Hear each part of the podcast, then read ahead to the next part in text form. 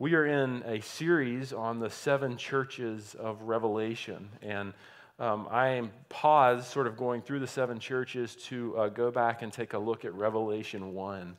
And I love Revelation 1, and I want to invite you actually to go on a journey with me today, because Revelation 1 happens in the middle of the Mediterranean Sea, the beautiful Mediterranean Sea. So go with me there in your mind. It's clear waters.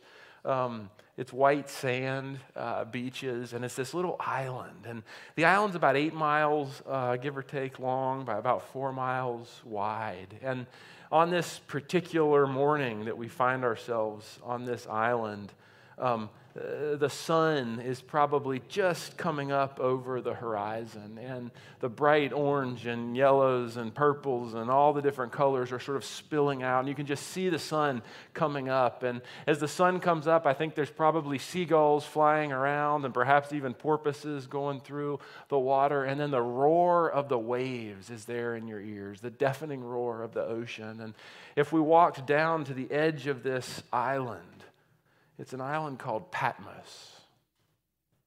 And at the edge of this island where the waves are breaking, you would probably feel the salt spray on your face. You might even be able to taste the salt on your lips. And as we stood there, what you would begin to hear is the clank of chains. Because this particular island was where Rome sent people who were political prisoners or people who were in some type of asylum. And as the scene opens in this Revelation 1, we find John, the apostle. And if we were standing there, we would hear the clank of chains. Perhaps we would even hear the yell of slave drivers as the miners began to move around. And they were mining for salt inside these caves and cliffs around the edge of this island. And if we walked in to one of those caves, there would have been an old man, probably in his 80s. And his name was John the Beloved. He wrote the Gospel of John, he wrote 1st, 2nd, and 3rd John, and most likely he wrote Revelation. And I would imagine as he sat there on this particular Sunday, the Lord's Day, he had shackles probably around his wrists and his ankles, and underneath those shackles, from the turning of his wrists inside of them, were probably scabs and scars and possibly even open wounds. And I imagine that John's heart is actually downtrodden because he's an old man, and all 10 of the men that he loved so dearly who had journeyed with him as they followed Jesus through the Galilean countryside had gone on, had been promoted to eternity. And John would have sat there. I imagine John even longing to lay his head again on the very chest of his Jesus like he did at the Last Supper. And suddenly, John is, we're going to read here in a few minutes, is caught up in the Spirit, is what the Word says. And suddenly, you get this revelation that comes. It actually comes from God the Father, who gives it, we'll see in just a minute, to Jesus the Son. And Jesus the Son gives it to an angel, and an angel carries it and gives it to John. And the angel says, John, write what you see, write what you hear, and then give it to the seven churches, not just the seven churches, but the church. And so what we read today is actually passed from God the Father to Christ Jesus the Son, to an angel, to John, and then to us. And I imagine on this particular day that John, it was a Sunday, John would have been longing to be with his churches. The seven, there was probably even 10 churches or more that he journeyed to, and he would have preached, and he would have loved on those people, and he would have served those people. I imagine him even being sad and probably down in his heart that he couldn't be with them and love on them and encourage them in person. And as he's sitting there, literally this angel appears. And this Jesus that he knew so well, this Jesus that he actually laid his head on Jesus' chest, suddenly speaks to him. And John the Beloved hears. At the end of his life, he's probably 80-something. And as the angel says, take and write what you see, I imagine John with hands that most likely were cracked and fingers that could have even been busted from the salt mines on the edge of that Patmos, picking up some type of quill and parchment and beginning to write to the seven churches. And this wasn't just any sermon that he would preach. This was the probably sermon of all sermons. This was God Almighty in and through John, who would actually provide an entire book that would become the bookend to all of the canon of Scripture. Revelation is how King Jesus sort of tied up the entirety of Scripture. And I would have to say here, before we even start reading, Revelation is a difficult book. Revelation is actually a strange book. And if you study the entirety of the Bible, there's similar passages in Daniel and Ezekiel. There's similar passages in Matthew 24 and in Mark 13. But as a whole, this book is very challenging. It's very difficult. In many ways, it's the most neglected book of the Bible because people don't understand it. And then there's another camp of people who sort of like to dig into it and see if they can identify dates and times and things, and that's a whole nother unusual thing that happens. And, you know, but most of us, I think, probably read a book like this and go, how in the world do I understand it? And so what I want to do this morning is give some breadth and depth and understanding to this John the Beloved, who gets this beautiful revelation from Jesus, what it means and how it sort of impacts our life today. So let's start reading in verse 1. So I'm in Revelation 1, and I'm going to say just one thing here. I am a fan of paper Bibles. I say this every once in a while, but I'm a fan of paper Bibles, and here's why. It's nothing against scrolling. It's okay to scroll. I mean, no big deal. But look at my Bible. I got notes all over it. I don't come to church to hear the pastor. Do you know that? I don't much care what I have to say today. But I want to hear the little gentle whisper of the Holy Spirit. And I want to hear the voice of King Jesus. And I carry a paper Bible not as a badge or a thing or whatever. No. I carry a paper Bible because I expect that every time I open it, as I dig into the wealth of the very life and word of my Jesus, that he speaks, and I circle things and I date things, and I got notes all over the place and times and dreams I had, and it becomes this sort of living, breathing relationship and representation of how I interact with a holy God. I'd actually encourage you, if you don't have a paper Bible, there's one out there you can get. If you want a different one, let me know and we'll get you one. But there is something so powerful when you as a person begin to open the Word. John 1, in the book, the Gospel that John wrote, says, "In the beginning was the Word, and the Word was with God, and the Word was." Now get that a second as we even embark on Revelation 1. This is literally God. It is the Word of God. It is the person of God. It is the revelation of God. And therefore, when you open it, it is, Lord Jesus, feed me, speak to me, convict me, change me, fill me, heal me, redeem me. That's what we're doing. So as we open these words together, I'm not here to tell you a sweet story or entertain you or inspire you or make you laugh. No. I'm actually here to generate inside of you hunger for the very Word of God and the person of the Spirit. That is what church is about. We come together on the Lord's Day, which we'll talk about in a little bit, to actually encounter the living person of the Lord Jesus and His most Holy Spirit. That's why we're here. Now, let's open our Bibles. We're in Revelation 1. And I'm going to start by reading just a few verses. The revelation from Jesus Christ, it's very cool, which God gave to him. So who gave the revelation to Jesus? God. Right on. To show his servants what must soon take place. So he made it known by sending it to his angel. So who did Jesus send it to? His angel, that's right. And to his servant, so the angel brought it to John, verse 2, who testifies to everything he saw. Now, really fascinating here. As Christians, our job is only to testify to what we see. Like, that's it. Just like John, it's like his job in this moment, this old man, as he picked up that quill with busted hands and he began to write what he saw. As Christians today, our job is to go around and share the life of Jesus, the love of Jesus, the joy of Jesus, and the hope of Jesus, and testify to what we've seen.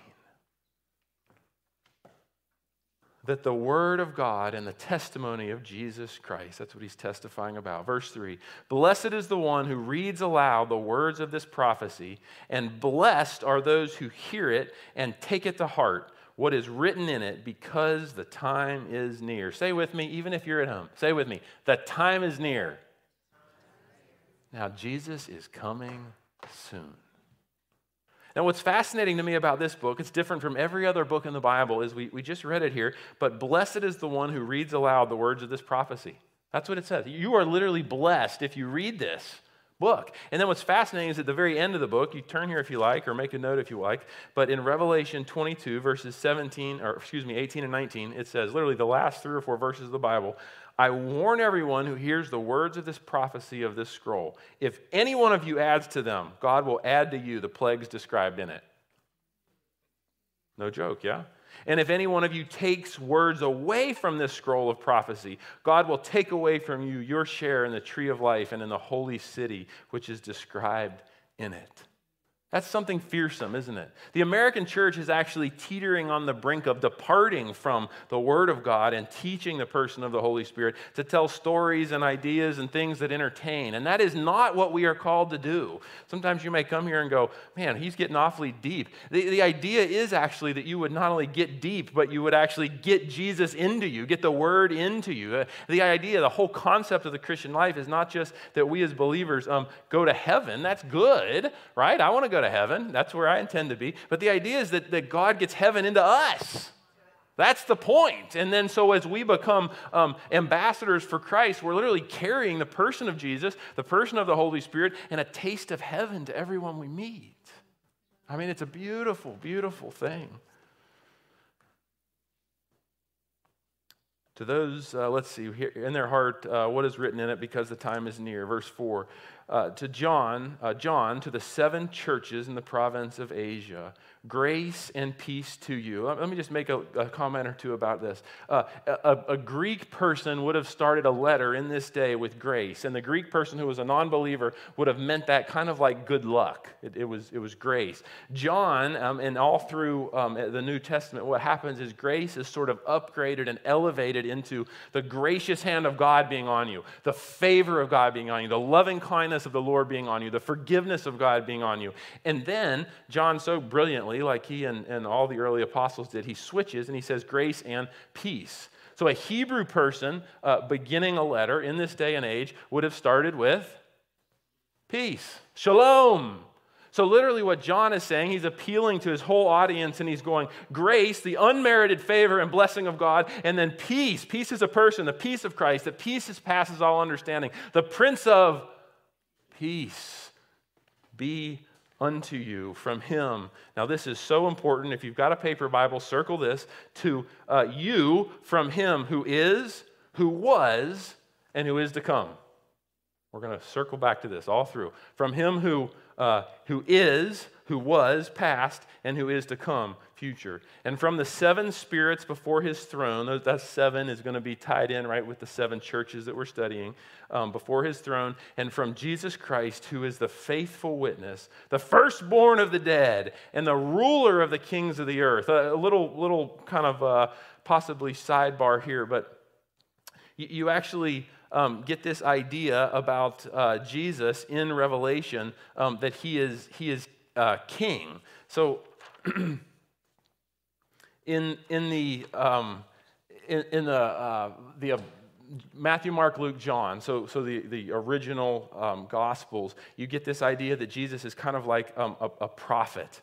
And then in the writings of Paul and Hebrews, some of the other epistles, you get this idea that Jesus is priest. And then Revelation ends, and this whole, the canon of Scripture comes to an end with the book of Revelation, and you get this idea that Jesus is king.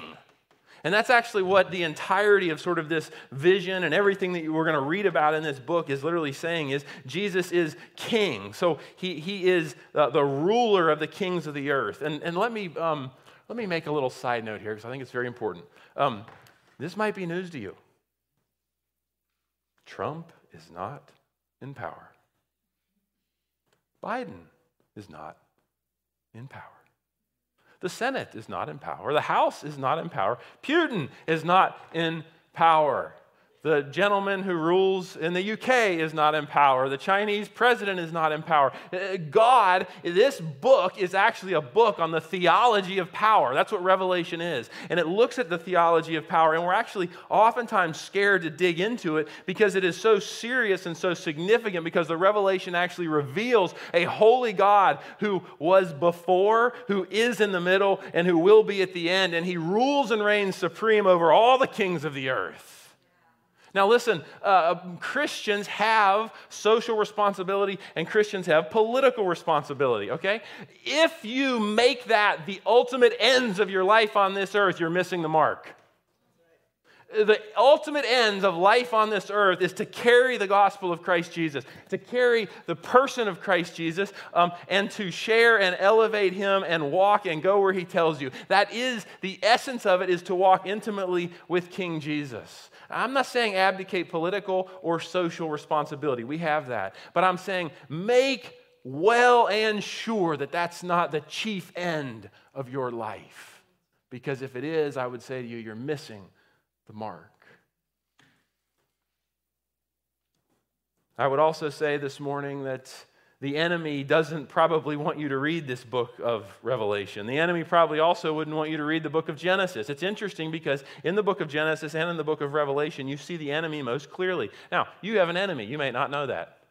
Some people actually think that that enemy is the opposite of God. Satan is the opposite of God. I want to tell you, he's not. He's a fallen angel. He does not have near the authority or near the dominion. He is not the King of Kings. And when Christ Jesus was crucified on that hill, went to the grave, and resurrected, he beat hell, he beat the enemy, and he overcame him. But it is important that we as Christians understand that we have an enemy.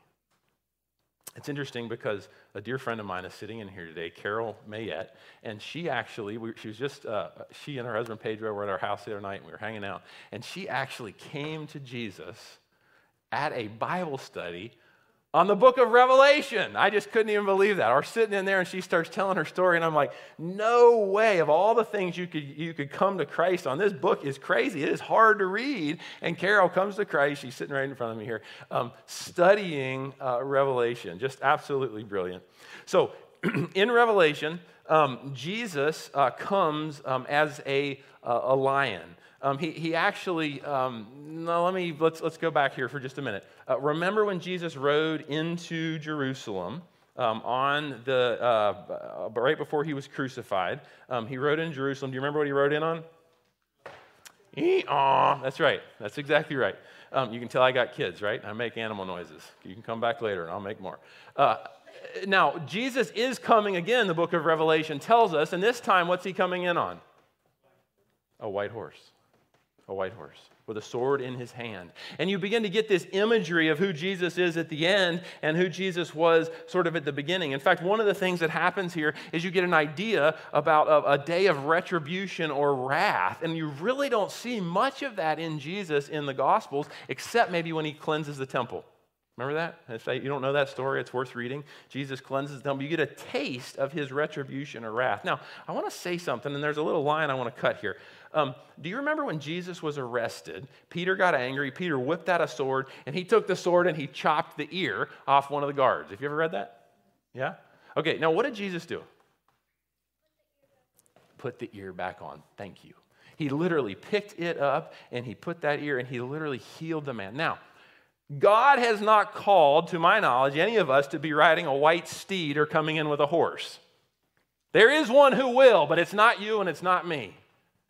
Our job at this point is to carry the life of Jesus, the love of Jesus, the heart of Jesus, the purpose of Jesus, the grace of Jesus, the joy of the Spirit, the fruit of the Spirit, and not to pick up a sword. God will come back with a sword, but that person, that job is not yours or mine to do. That's King Jesus, and he will return. Something else that I love about this passage, and I think it's so important that we get it or recognize it, is in the book of Revelation, if you count the verses, so if we literally went through and count each of the verses, anybody know how many there are? Anybody online? Yeah, you don't count then. How many? How many verses are in the book of Revelation? Somebody take a guess. More than that. 404. Now, here's the point. 24 out of 29 Old Testament books are quoted in the book of Revelation. Now, guess how many verses, if we have 404 verses in the whole book, guess how many verses reference Old Testament texts? Come on, give me a guess. Good guess? No? What? Nope. It's really important, actually. Way more. Way more. 404 verses. How many reference Old Testament text? 400. 400. That's a good guess. 400. Now get this, is so important, church. 400 of 404 verses reference the Old Testament. Now think of John, the broken John, old man, inside this cave. He's mining for salt. He is literally being punished. He is separated. He's writing what he sees. And literally, as he writes, he references, of the 404 verses he pens, he references the Old Testament 400 times. Now, did John have a New Testament in that moment? No. Whoever said that's exactly right. The New Testament was still being written and finalized. The canon of Scripture was still being put together. So what was John's Bible? Old Testament. That's right. And he studied, literally. He knew it so well. Do you think he had his bookshelf in that cave with his shackles on? No. He studied that word so much and so clearly, and he knew it so much in his person that as he penned what he saw, he literally referenced the Old Testament 400 times. Now, why is that important? Because the best way to prepare yourself for new revelation or current revelation is to study the revelation of God, which he's already given. In other words, if you want to be actively filled with the current presence of God, the current purpose of God, or the current plan, or the current what God is doing or unfolding, the way to do it is actually get into this word. It's why I'm always saying, get into your one-year Bible, read it, digest it. And you know, it's funny because people look at that one-year Bible and they're like, oh my goodness, that thing is so, it would take me like, you know, an hour a day to do that. Let me give you some freedom here. Can I do that? If you only have 7 minutes. Great. Just read the New Testament portion. Let's say you have 2 minutes. Great. Read the Psalm. Let's say you have 17 seconds. Great. Read the proverb. Because, see, the idea is that as you encounter the person of God in the Word, that he actually generates hunger inside of you, and you actually want more. Because you come and we don't live by bread alone or food alone. No. We live on every word that proceeds from the very mouth of God, and this is the person of God through the most Holy Spirit. So if all you can do is pick up that little one-year Bible and look at the little proverb and read for 1 or 2 or 6 seconds a day, do it. Start somewhere. Take a little step. This isn't conviction. This isn't beating you up. No. This is literally, if you want, just like John so knew his Bible, if you want the current and active revelation of God, then what you have to do is open your word and get in it. That's the essence of this life. I don't much care what I have to say today. I don't much care what most preachers have to say today or most authors have to say today. Here's what I do care about. What's Jesus saying? And what's the Holy Spirit doing in us and through us, and what is he revealing to us? Because, church, for me, that's the thing I get on my knees over. That's the thing I go, come, Lord Jesus. That's worth us finding him. Today, if you hear his voice, don't harden your heart. That's Hebrews. The other thing that I think that I would say here is this book is a signpost. Now, let me unpack this. Revelation is a hard book. We've already said that. Park that for just a second. This book, or the entirety of Revelation, is a signpost. Imagine that we're driving down in front of a school. And in front of a school, if we're driving down the road, we come across a what? A school crossing or a school zone. And there's a little sign that's actually in that school zone, and it's usually, I think it's like a diamond or a, I think it's a diamond. Actually, I'm like, what is that? I need to ask Amelia. She could tell me, my 3-year-old. It's a diamond, and it's yellow, and on that sign, there's usually an older person, either someone who's like wearing a dress or someone who's wearing pants, and it's a silhouette, and they have the hand of a younger person, and they've got a little suitcase or a lunchbox, and then there's a younger person who also has a little suitcase or lunchbox. Have you seen that sign? Okay, now, when you see that sign at the school zone, have you ever stopped your car and gone, I wonder if I'm going to see a silhouette person? Have you? I mean, Daniel and I could go sit at a school, and we could hang out there for all week, and I don't think we're ever going to see a silhouette person, will we? Christians read Revelation as if it is actual literal. Now, is Revelation literal? Yes. Is Revelation not literal? Yes. Christians, though, read it, and they start trying to go, oh, this is what this means, and this is that date, and oh, this is going to happen, this already happened in 1980, and this is going to happen. And I want to go, hang on, back up. Revelation is a signpost. It's indicating to you that you're in a school zone, that there's kids around, that there's parents around, that there's people crossing the street. It's an indicator to you that you need to be aware, that you need to look around, that you need to stay alert and not run anybody over. And Revelation is much the same way. It's a signpost. It's a sign of the times. It's a sign of what's happening. And we sort of look at it, and I think you get into real trouble if you begin to sort of under the microscope identify this is this country and this is this leader. And you're probably missing the point. The sign is, what is God doing in the earth today, and is he going to return? Yes. Do you know when? No. Do I know when? No. Are you going to know when? No. If you meet anybody who says they do, find a new friend. I'm serious.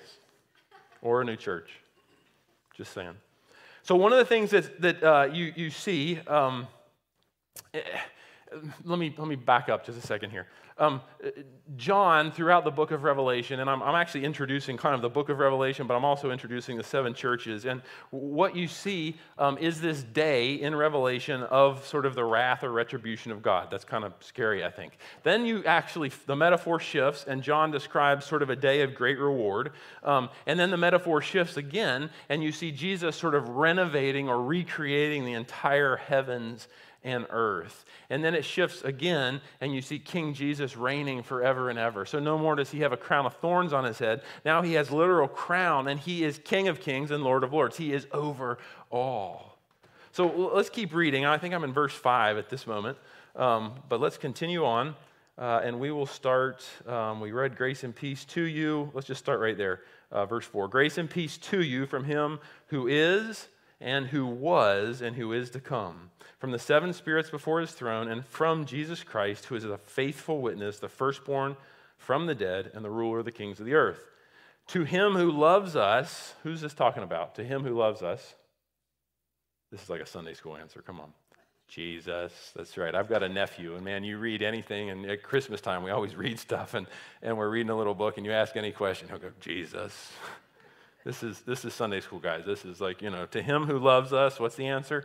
Jesus, that's right. Okay, and has freed us from our sins by his blood, and has made us to be a kingdom and priests to serve his God and Father. To him be glory and power forever and ever. Amen. That amen just means like, so be it. That means like, yes, I agree.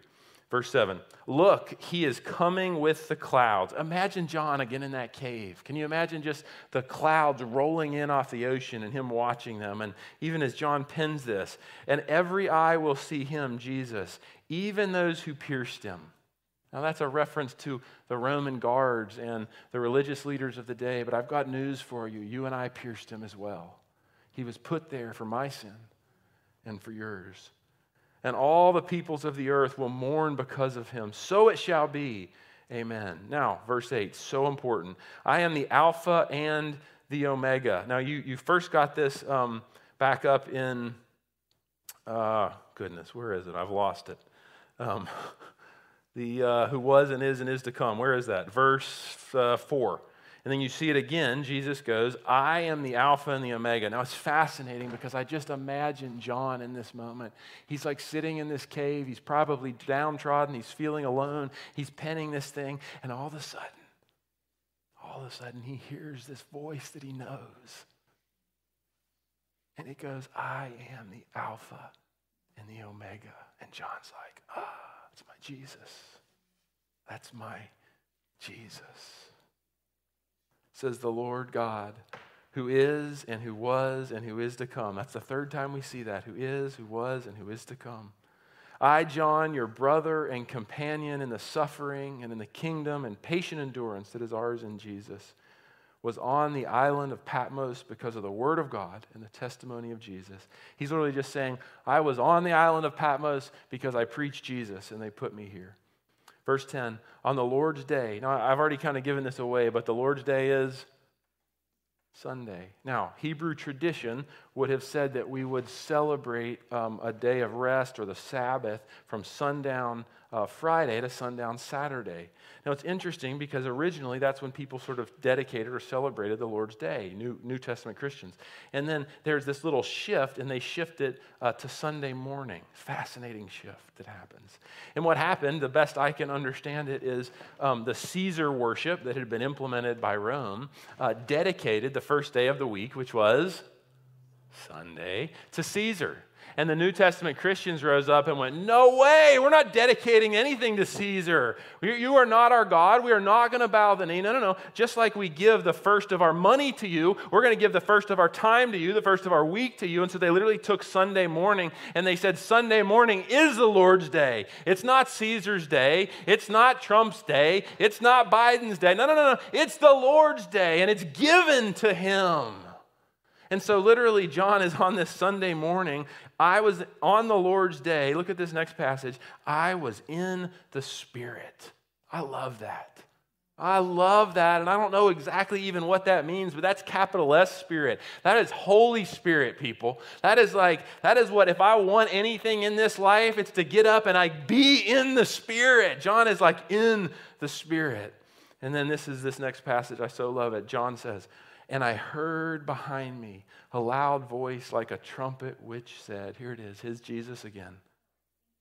Write on the scroll what you see and send it to the seven churches, to Ephesus, to Smyrna, to Pergamum, to Thyatira, to Sardis, to Philadelphia, and to Laodicea. And I can just imagine John, broken and old and hurt, turning to look at the voice. Verse 12, I turned around to see the voice that was speaking to me. And I turned and I saw the seven golden lampstands, that's like the seven churches, and among the lampstand was someone like the Son of Man. Now, who called themselves the Son of Man? Jesus. Come on, right there. He's got and I saw someone dressed like the Son of Man. So Jesus gave himself that title in the Gospels. He referred to himself as the Son of Man. And he's dressed in a robe reaching down to his feet with a golden sash around his chest. And the hair on his head was white like wool, as white as snow. And his eyes were like blazing fire. And his feet were like bronze. And his voice was like the sound of rushing waters. Now, the last time before Jesus was crucified, when we saw Jesus dressed, what was he dressed in? Probably almost nothing. He'd have everything ripped off. He'd been beaten. He'd been destroyed. Jesus raises from the dead. He appears to his disciples. And all it really says is he was dressed in white. So we get this Jesus the carpenter, Jesus sort of the probably rock mason, Jesus the builder. That's kind of the image you have of Jesus' clothes. And all of a sudden here in Revelation, as Jesus returns, he's dressed like a king. Everything shifts. And this is Jesus the King. And in his right hand, I love that too, the voice was like the sound of rushing waters. I just envision John looking out at those breaking waves, and as he hears the waves breaking, it reminds him of the rushing waters, the voice of his Jesus. And in his right hand, he held the seven stars. Coming out of his mouth was a sharp double-edged sword, and his face was like the sun shining in all its brilliance. Verse 17, when I saw him, I fell at his feet as though dead. That's the only response to a holy God. And this is the crux, I think, of this entire chapter. I love this because you have John who, just like you and I, was probably discouraged. He was down. He was alone. And you get this idea that Jesus walks into his cave. And literally it says, then he, Jesus, placed his right hand on me and he said, don't be afraid. I am the first and I'm the last. I am the living one. I was dead, and now look, I am alive forever and ever. And now I hold the keys of life and of death. Write, therefore, what you've seen, both what is now and what will take place later. The mystery of the seven stars that you saw in my right hand and of the seven golden lampstands is this. The seven stars are the angels of the seven churches, and the seven lampstands are the seven churches. Jesus literally breaks hell. He breaks death. He breaks isolation. He breaks loneliness. And he breaks into John's cave and breaks John's isolation and loneliness and sadness. There is no doubt that Jesus is literally the Alpha and the Omega. He is sort of the bookends.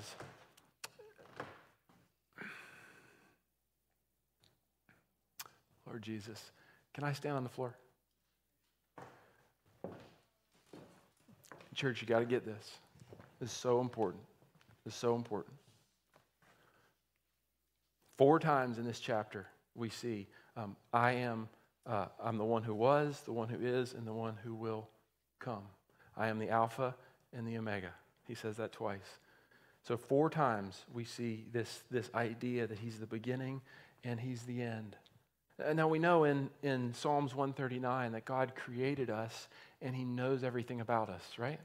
He knows the hairs on our heads. He knows our names. He knows our personalities. He knows who we are. He knows the color of our skin. He knows our nationality. He knows everything. He is our Alpha. And that Alpha and Omega is like us saying today, he's our A to Z.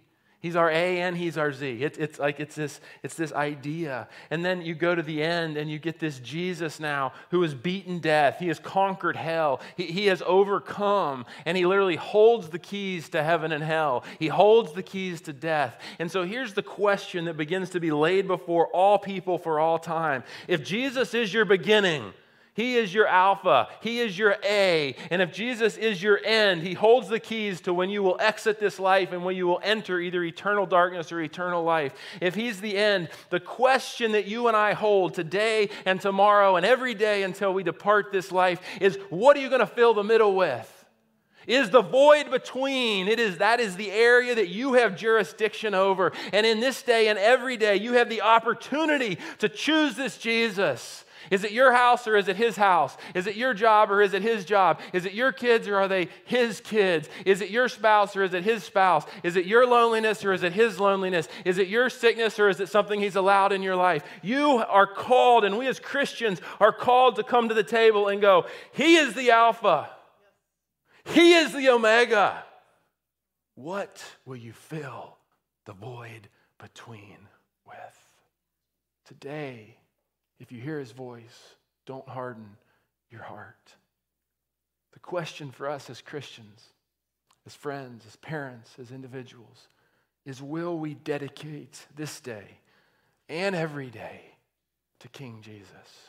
Will we give everything we have, not just today, but tomorrow and the next day, and let him be that space between the Alpha and the Omega? Stacy, would you come? Let's pray. Lord Jesus, I'm convinced as I read from Genesis to Revelation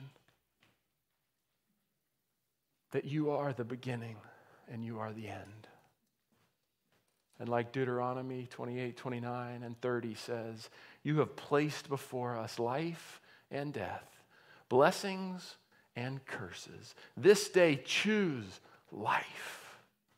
Lord Jesus, you are the Alpha. You are the beginning not only of our lives, you're the beginning of this country, you're the beginning of this world, you're the beginning of every country of this world. And you are also the end. There is no one who is like you who holds the keys to life and death. You are the firstborn among those who have died because you beat death, you resurrected from hell. And you offer us life and relationship with you. I imagine John sitting in that cave, responding to his Jesus. And Father, I pray today as this church gathers, both in person and online in living rooms or on boats or wherever they are, that you would intersect and interact with our hearts. And Father, may we be a people who chooses to let you fill the gap between with your person, with your presence. Church, whether you're online or whether you're here in person, as Stacy leads us through this closing song, I would invite you to let the Holy Spirit sift your heart. Let him sift even your life and go, Lord, where are those areas that I haven't fully given over to you? And then invite his presence, invite his person to become the space between, to become the gap between the Alpha and the Omega, the A and the Z, the beginning and the end.